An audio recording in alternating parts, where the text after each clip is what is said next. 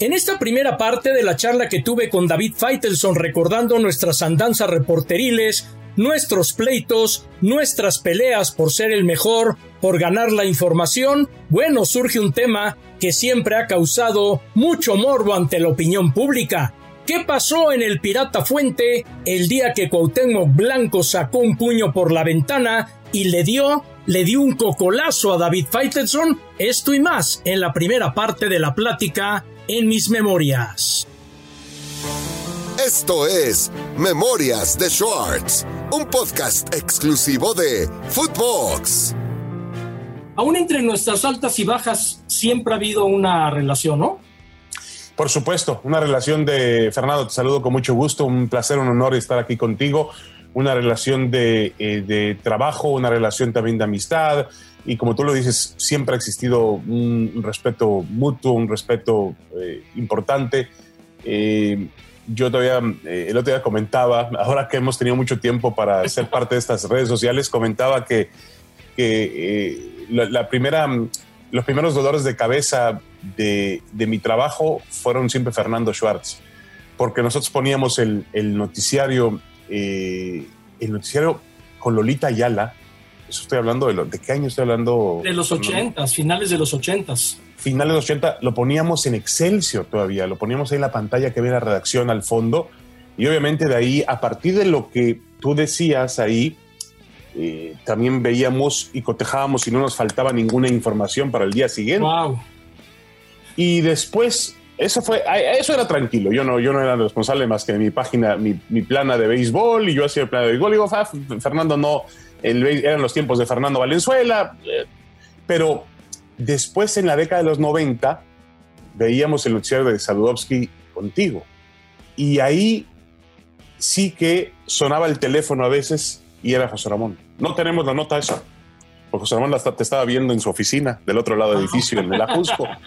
Digo, bueno, José Ramón, pero es que no, no, no, no tuvimos acceso. Entienda que Fernando tiene contactos, que, que, que pero no tuvimos, se nos fue la nota. Y ahí empezaban nuestro, a partir de, de ese momento comenzaban nuestros, nuestros problemas para encontrar la nota, pero siempre ha sido una, una competencia que a, a mí me ha inspirado uh, tu carrera a tratar de ser mejor, a tratar de, competirte, a tratar de emularte, a tratar de estar en tu nivel y, y la verdad que me da mucho gusto, Fernando, poder compartir hoy con un periodista deportivo histórico como tú.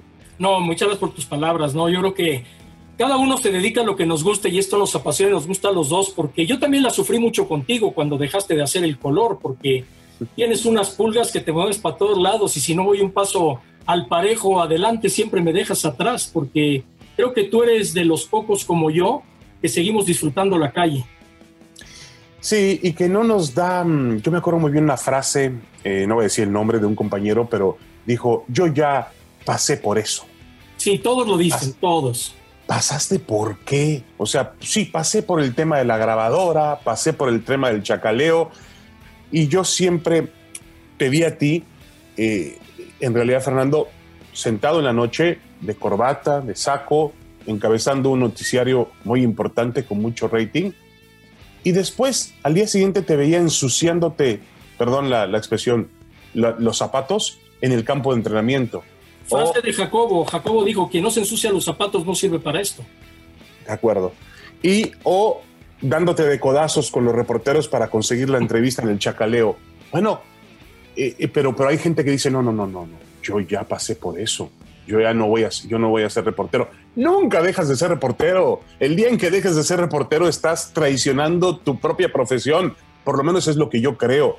Y sí, yo también necesito la calle. Si yo no, si, eh, lo peor para mí de esta cuarentena ha sido, Fernando, no tomar mi avión, viajar a la Ciudad de México. Yo eh, eh, he elegido acercarme un poco cada día más a México, Fer, por la necesidad de estar ahí, en el, en el sitio donde hay noticia. A mí era muy desesperante estar en una redacción en Los Ángeles o en Bristol Uf. y donde generalmente se hablaba, hablaban, con todo respeto, hablaba de béisbol, se hablaba de básquetbol, había mucha gente que mm, incluso la forma de ser, el idioma, me costó muchísimo trabajo aquí en Estados Unidos. El, el, el, la, la, la, cuestión del, de los po, de, de, del, del, sí, de los pochos, hay que llamarlo claro. así. No estoy ofendiéndoles de ninguna manera. Están más hechos a la cultura estadounidense. hay una gran influencia caribeña aquí, sobre todo para dominar ciertos deportes, y es otro tipo de cultura, otro tipo de relación. Me costó mucho trabajo. Preferí regresar a México. A mí me pasó igual, a mí me pasó igual. Yo encerrado ahí en Bristol, haciendo entrevistas telefónicas, era la única forma como me mantenía cercano. Y cuando decidimos hacer esta entrevista, tengo un equipo atrás que me ayuda a producir esto y me dijo, pregúntale a Faitelson. Lo marcó el incidente con Cuauhtémoc, que a cada rato te lo siguen recordando en redes sociales. No es algo que ya te hartó porque incluso yo sé que te llevas ya muy bien con Cuauhtémoc Blanco. Sí, y realmente te voy a decir una cosa, eh, Fernando. Eh, sí me marcó, no me marcó, porque obviamente también hay que entender que al momento en que, en que Blanco eh, me agredió ese día, pues em, llegó a otro tipo de personas que a lo mejor no conocían ni mi trabajo ni están interesadas en el deporte.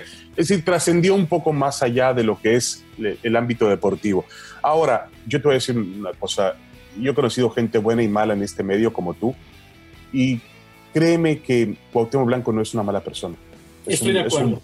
Es un, es un, buen tipo. Mira, yo tengo una experiencia con él allá por a principio de, sí, principio del siglo puede ser, sí, los primeros años del siglo, eh, cuando eh, él firmó para jugar en el Valladolid. y fui a verlo, fui a verlo a, Segovia, donde estaban haciendo un campo de, de entrenamiento previo a la temporada. Iba a debutar y me acuerdo muy bien que me recibió y me dijo, no, no, no, no, yo contigo nada, ya le dije a André Marín que no le voy a dar ninguna entrevista a ustedes. Y yo dije, bueno, pero dije, Cuauhtémoc, vine hasta acá solamente para verte y, gastamos mucho dinero en la empresa y no tener una entrevista contigo. Ya se los dije, nada absolutamente. Y en ese momento pues ya me iba yo, eh, ni modo, habló y le volví a insistir, le mandé mensajes, nada voy caminando rumbo a la estación del tren y por el, balcón del hotel donde estaba concentrado el Valladolid, se asoma y me chifla Cuauhtémoc. Y me ven para acá. Y ya regreso y dice, te la voy a dar porque nada más porque vienes desde muy lejos. Pero, a ver, es un tipo que siempre ha tenido eh, corazón, nobleza. Yo reconozco a la gente con nobleza. Y Cuauhtémoc es un tipo de nobleza. Yo estaba ahí, él aprovechó y era parte de, de, de, de una situación en la que también él se vio, yo creo que él se vio más eh, presionado. Nosotros colaboramos con eso. Obviamente era la figura del de la América y representaba otro tipo de intereses y nosotros presionábamos y lo criticábamos.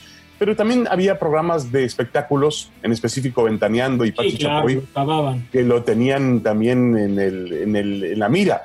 Y no sé si él aprovechó eso. Digo, también hay que entender que él siempre jugó ese papel de forma fantástica, me acuerdo muy bien cuando estaban los corners eh, en el Estadio Olímpico Universitario Fer, haciendo el color, yo me sentaba atrás de las porterías y ahí un domingo por la mañana él iba a cobrar los tiros de, los, los eh, tiros de esquina y volteaba a verme así de rojo y me decía, ah, este, y me empezó a decir de groserías a mí y mensajes a José Ramón.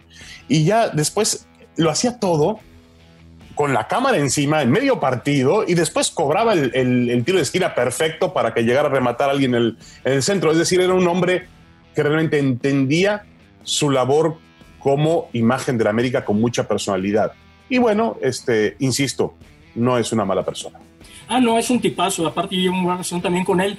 Pero qué curioso es, ¿no? Tú y yo tenemos periodismo totalmente diferente, pero a la vez cada uno en su estilo. Tal vez la escuela ustedes tuvieron con José Ramón fue de más ataque, de más vanguardia, marcaron toda una época con los protagonistas y creo que nosotros en Televisa fuimos un poco conservadores a la antigua.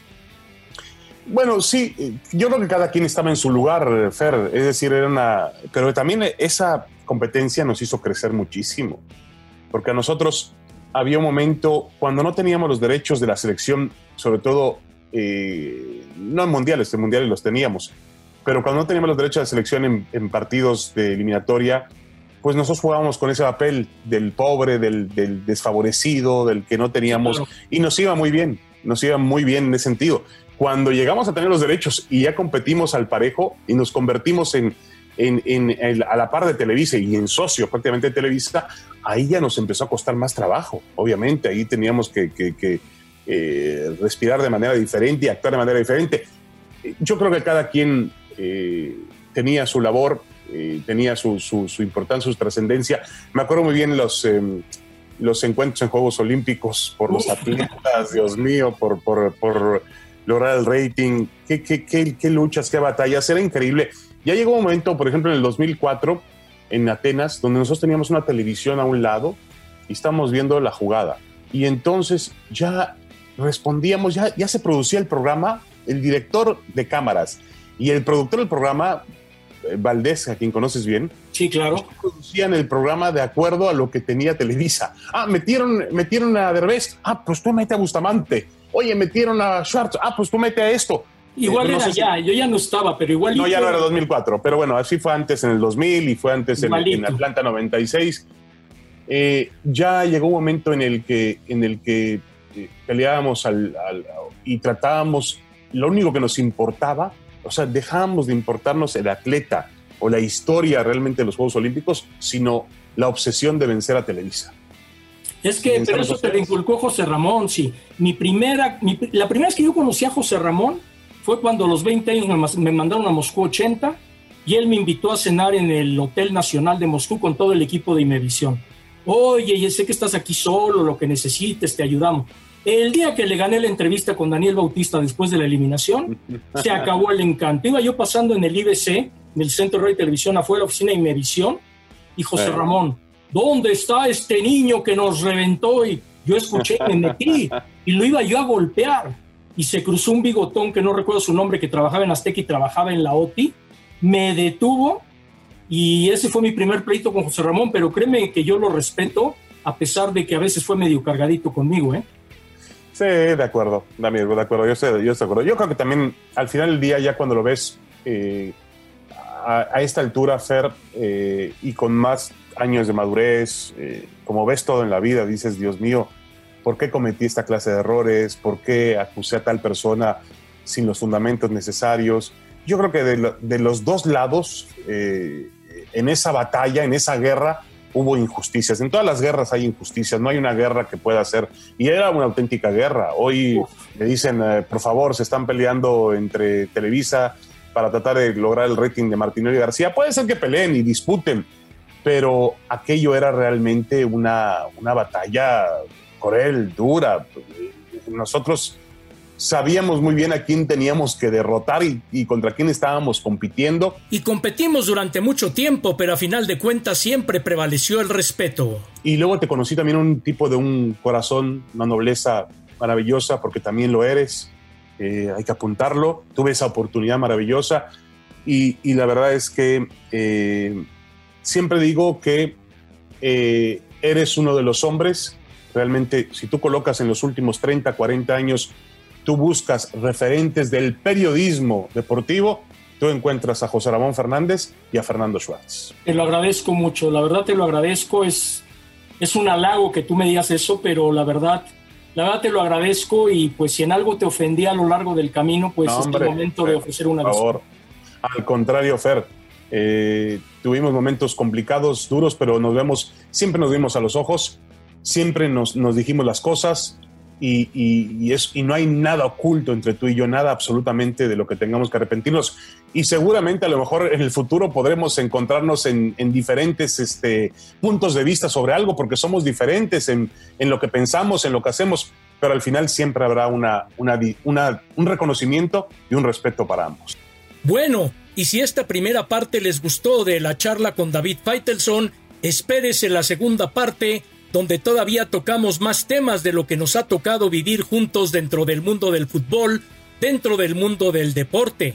Hemos sido compañeros, hemos trabajado en diferentes compañías, algún tiempo bajo el mismo techo, pero a final de cuentas lo más importante es que cuando hay un respeto entre colegas, a final de cuentas todo fluye, todo camina y todo se va dando en el camino como tiene que ser. Hay una admiración y un respeto mutuo. Son estilos totalmente diferentes, son como mezclar el sol y la sombra, como mezclar el agua y el aceite, pero eso somos David y un servidor. Esto fue Memorias de Schwartz, un podcast exclusivo de Footbox.